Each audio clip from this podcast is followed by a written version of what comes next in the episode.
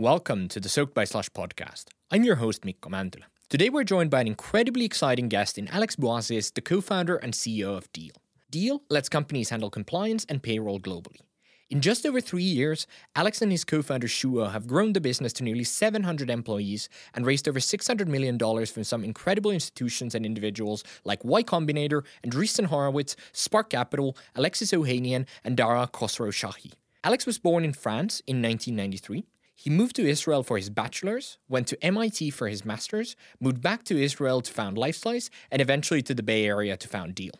Let's go to the episode. So, Alex, let's start with uh, some of your background and how you actually got to where you are today. And I think one question that I wanted to kick off with is what's one habit without which you would not be where you are today?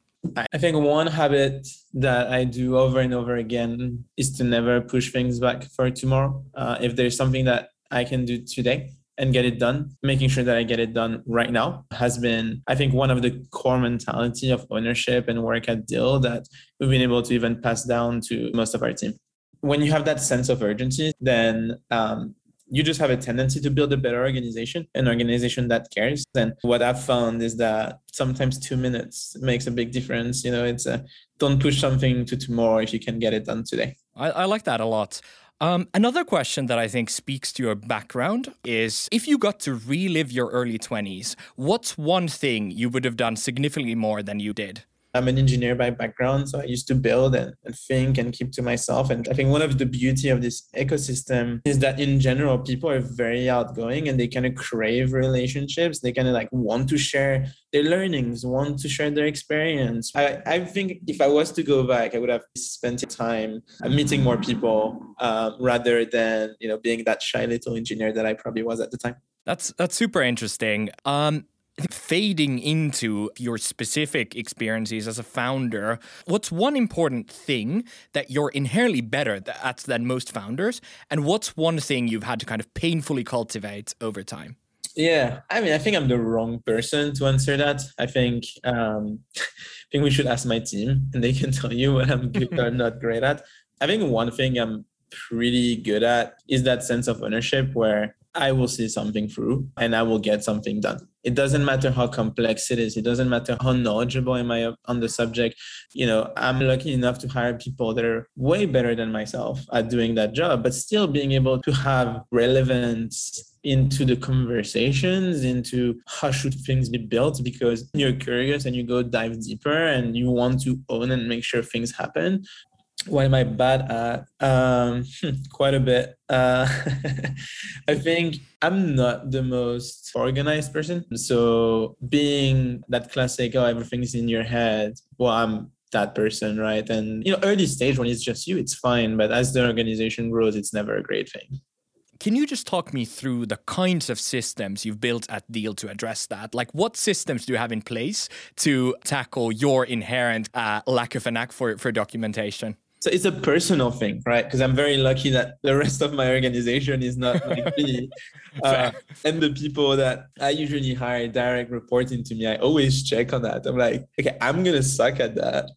Are you great at it? And generally for context Deel today you know it's grown to about 700 people across 60 plus different countries. So documentation continuous communication, continuous improvements on communication, rollouts, everything is super critical, right? And we are building the whole infrastructure of enabling everyone at the company to truly understand what Deel is, building the training, the processes end to end so that people can really evolve and can really grow within the organization. If you feel like you can't grow anymore, that's apart from bad manager, that's probably like the second biggest reasons which you would leave a company and strongly documented training strong guidelines, good understanding of what is a career path at Deel, how do you get to the next place. This is something we want to over invest in, and this is something that good documentation would definitely help with.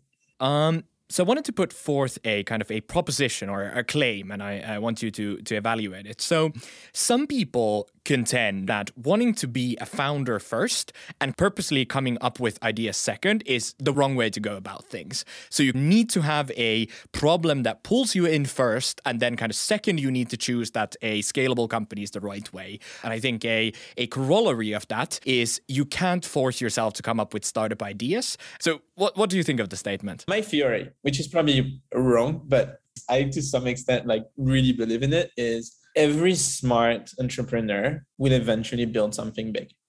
When it comes to ideas, you should never love ideas because ideas are worthless. It's all about the execution behind that. Um, I like the idea of caring for a general topic and then finding your way through that. And I think you know this is why, to some extent, Y Combinator, which is one of the earliest investor in Deel, is successful. Is if you bet on the team, if you bet on the people, if you think, hey, they're smart, they'll figure out something. If they've got that resilience and that entrepreneurial spark, they will figure it out. Which kind of like comes back to your question at the beginning. Can you force being a founder? Um, I think if you're smart and if you got the right characteristics and you're willing to take the pain, because trust me, like the first companies I built, it was painful, right? When you're building something and it's not growing and you're trying hard and it's just not going the way you want it to go, like it doesn't feel great. But I think there is a point where if you're smart, resilient, you will build something great. It's just a matter of when. And if you're still there because you're resilient, then you'll get it. That's fantastic. I, I I love that. So you already mentioned that, or you alluded to the fact that LifeSlice, your first company, ultimately went out of business. And I think a classic aphorism is that companies die when the founder gives up. So I want to hear when and why did you give up on LifeSlice? Yeah, it's, it was a bit more complex than that. We had definitely some interesting assets, and it was not a terrible outcome. I think there's a few things. First, I realized I wasn't good at consumer. I wish I was maybe I'll get better over time, but I'm inherently somewhat of a salesperson. And my personal skills being put into trying to get one or two consumers to use an application is just very hard to scale. And just the thinking frameworks you need to put in place to lead consumer led growth through product, it's just not something I was truly good at. Second, at the time living in Israel and being a non Israeli working on consumer made it really hard for me to fundraise as well and eventually there's a point where being very driven is important being very committed is important. Having strong opinions is important but you must hold them pretty weakly so that you can be flexible in terms of where you were going and i think i did every single mistake in the book right i built something and thought this is the solution the world doesn't understand let's build more and what's going to fix my problem is more features it's never more features, right? Like spoiler, if you're building more features, you probably have the wrong product. You need to have tractions with what you already have at the beginning. For me, it was very much a journey of understanding what it means to build products. How do you do that? And how do you build an early stage team and have that resilience of like iterating on things until you get it right? Fantastic. So tell me everything that because of your experience at LifeSlice, you did differently in the early days of Deel. Um, so a few things first, when we started Deel, we were very lean and very flexible. So we iterated through ideas a lot during Y Combinator. We tried a lot of things to see what works. But more importantly, we listened to our customers. Like, what are your pain points? How do you feel about it? And really following our customers. So it wasn't about building for building, it was building to solve a very clear problem. One of the things I appreciate the most about Deel today is 80 plus percent of our roadmap is determined for us, right? Like our customers tell us, I need this. And when you've got like 100 plus customers that tell you, I need this, you're like, well, I guess we're doing this, right? Um, so listening to your customers more was definitely one of the things. Um, second, I learned how to build products, right?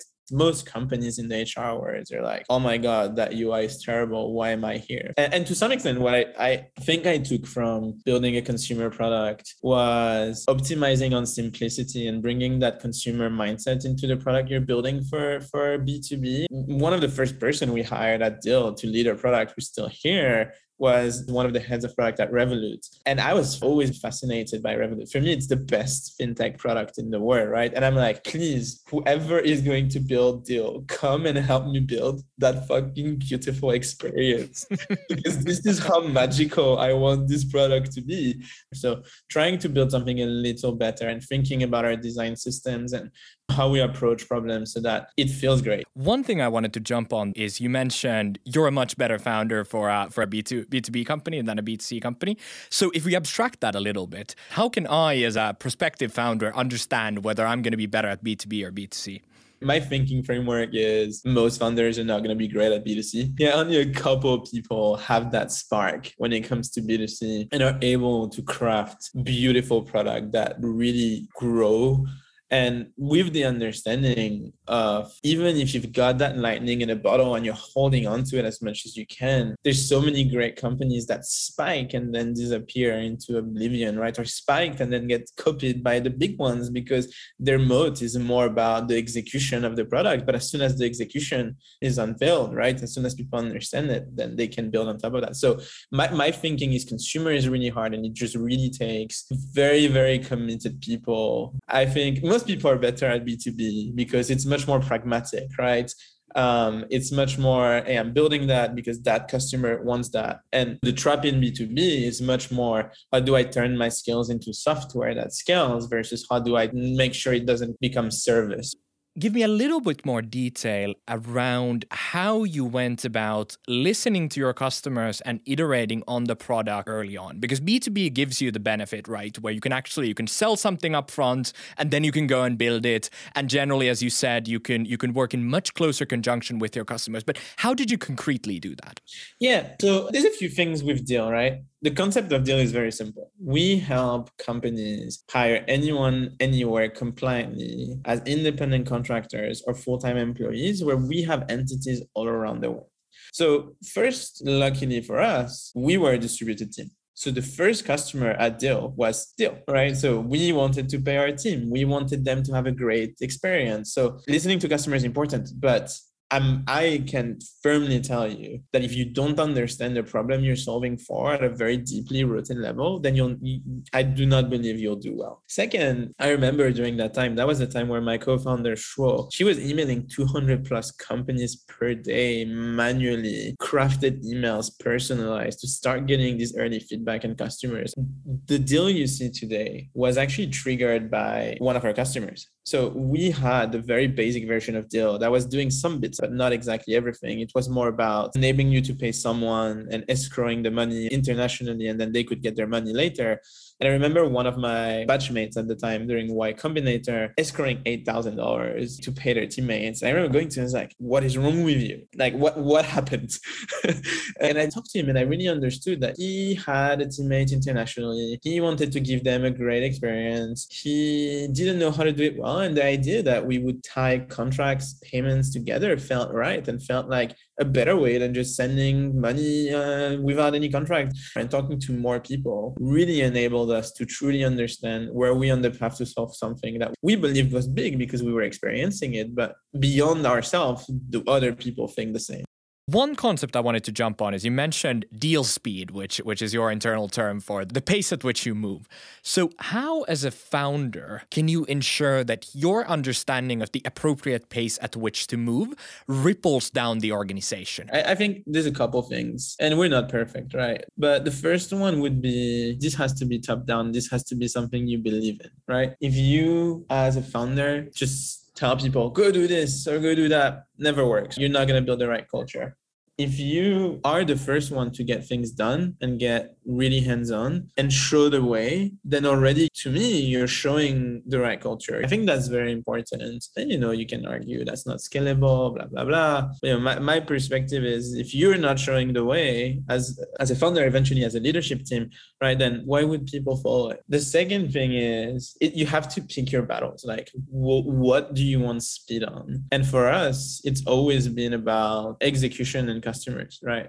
Do, do I need you to be super rapid on like smaller things that don't truly matter to the organization No, I need you to be rapid when a customer has an issue, when that small thing we can build can close that big deal that changes the course of the company, right? Those are the things where you got to be ready to jump fast in, which leads me to my last and third point is the people that you hire. The people you hire have to buy into that idea and they have to have the characters that enables them to leverage what you're doing. Not every company empowers you to move that fast, empowers you to take decisions, and it takes very specific characters to do that. And you know, being very honest in your interview process, being very thorough in terms of what are the qualities and who you want to hire and, and why does it make sense. And I actually, I think, interviewed every single hire until we reached 350 or 370 people on the culture wow. side, because that was really important to us as a company. You could say because I wasn't uh, good enough at delegating it too. I'm much better at it now. But at least, you know, I think the common theme we have at Deel really shines for our principles, right? We care about our customers. We're happy people. We're excited to be here. And, you know, we want to move fast. We want to build things. We really believe in what we're doing. We want to help hundreds of millions of people to get to work for the best companies in the world. And that's not going to happen if we just let things fly by, you know? exactly. Um, as their companies scale, how should founders think about their own set of responsibilities? Like, how do you ensure that you don't become a roadblock because you're not letting go fast enough, yet you maintain a sufficient level of control to ensure that the important things that you want to have control over, you have control over? I think I've become much better at this. I think the one thing I understood was whenever I hire people in my team, the goal we want to get to is for me never to have to look again at that organization. By definition, if I need to spend time there, that means something is broken, right? That means something is not great. So the best way to eventually delegate and eventually, you know, being able to scale yourself as you're gonna have to as a as the CEO of the company, right? As an executive at the company, is to hire people you trust can really get the job done and understand that as you're gonna grow as a company, you know, some people may not be the right people anymore, right? There's a point where you outgrow people. You know, Deel grew from just in 2021 from four 4 million in revenue to over almost 60 million in revenue a lot of people have never seen revenue get there, right? And the thing is, when you're growing that fast, the leader that you have today for one position is not always the leader that you need tomorrow, right? And one of the things that I found is super useful is hiring people that are way above where you need to be. That's one of the new realizations I've had. I know everybody knows that. I'm sorry I only realized it recently, but you know, when you do that, you're gonna be in a much, much better place to let go. The only times you can't let go is if deep down you don't feel comfortable about who is in charge there.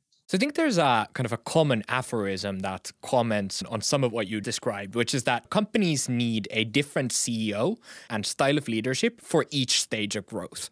So in your mind, what are those important phases of growth and what are the most important ways in which you as the CEO have to adapt?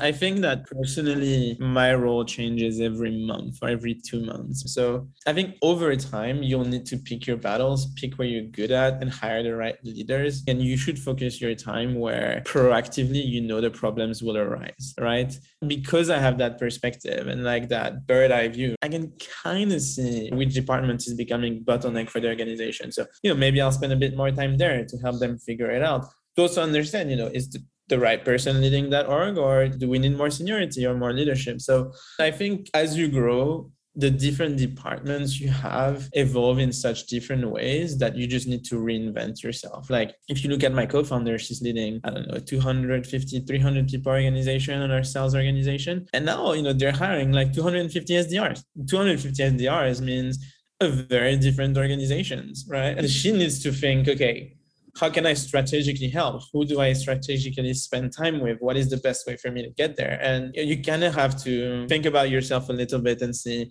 okay, who needs my help the most? And based on your skills as well. So like, you know, I'm pretty decent at product, right? So I try to spend time with my product team. You know what I mean? I, I do.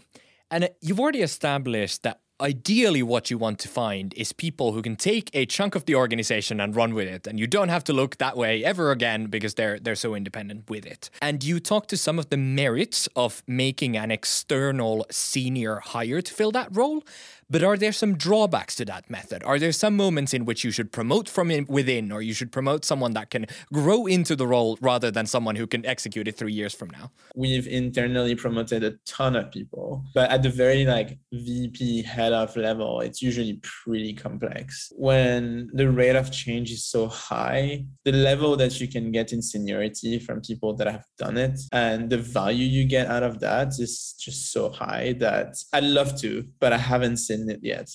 Um, it's a weird one, but I've heard that from a couple of my investors, which is the luxury I have, which not a lot of people have, is I can learn on the job. Most of the other people can't really, right? They got to be able to execute. You'll always be learning, but the key parts of the job and the key execution, you got to know. Like the only person that can absorb the knowledge and be there is probably me or maybe Shuo. But it's different if you're growing more slowly and you're ramping up more slowly and you have time to build people up for higher higher and higher growth. Fair enough. Um, I'm, I'm thinking where to go from here.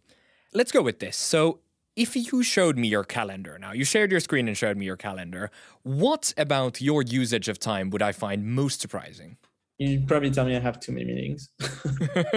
How many do you have? Uh, at least 12 meetings a day up to 20 um, not that many are internal actually. A lot of them are external. So some of our bigger customers interviews board meeting pr like a lot of that are external. Um, i think you'd find maybe i think what you'd find surprising is the breadth of differences between the meeting i'm doing. It's not focused into one area and you know, I'm going to jump from a podcast to an interview to a sales call to a product review. That's my next four meetings, right? So, like, it's very different, which I guess probably is the same for every CEO, but um, I, I find that interesting.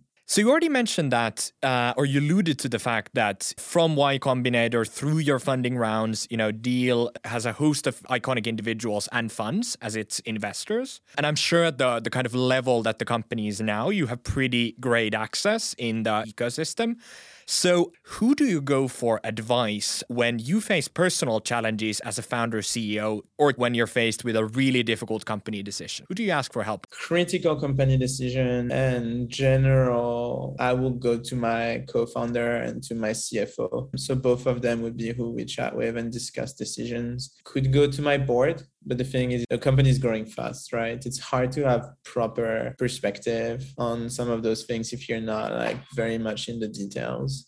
General advice about org building or about stack decisions, I usually tend to go to other C levels or founders at companies I love and respect, right? So like Coinbase, DoorDash, Brex, like those are companies that I I find unbelievable and the execution that they had is crazy. So anything we can do to like learn from some of the mistakes that they might have made to shorten our learning process to get to the right answer faster, I would do in a heartbeat. What's the most impactful or most insightful question you've asked uh, CEO of another company?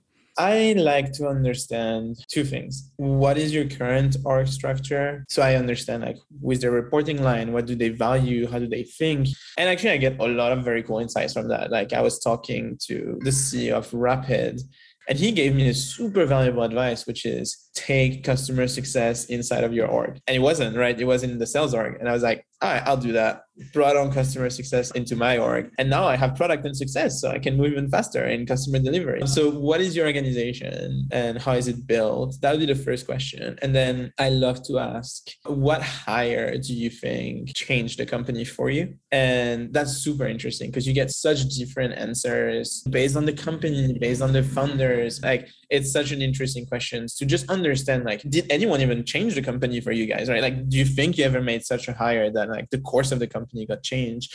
But it's also interesting to see what they value and how they think about it. Like i love asking that question. Awesome. And uh, last question. What's one important truth about company building that very few people would agree with you on? Well, it depends uh, if you mean disagree on the surface or disagree for real. you know, I think disagree on the surface. early, early stage when you're starting the company and you're only a couple people, you gotta work hard. There's no such thing as a work-life balance. It gets much better over time, right? At the stage like we're at, it's much, much, much better and we're much bigger. But when you're a couple people, like five, ten people, every second you put in makes a difference and makes it that your company thrives or survives or become the, the, the leader in the market. And you know, if you're not willing to commit, if you're not willing to work hard, maybe you'll build something great, but I don't think you'll build something generational. Um, so that's like the, you know, maybe some people would disagree with me, but the second one is it's a weird one, but I'd say it's it's okay. Like it's okay to make mistakes early on. You're gonna make a lot of mistakes it's better to make informed decision it's better to make thought out decisions but i do not believe that a company will fail based on one single wrong decision.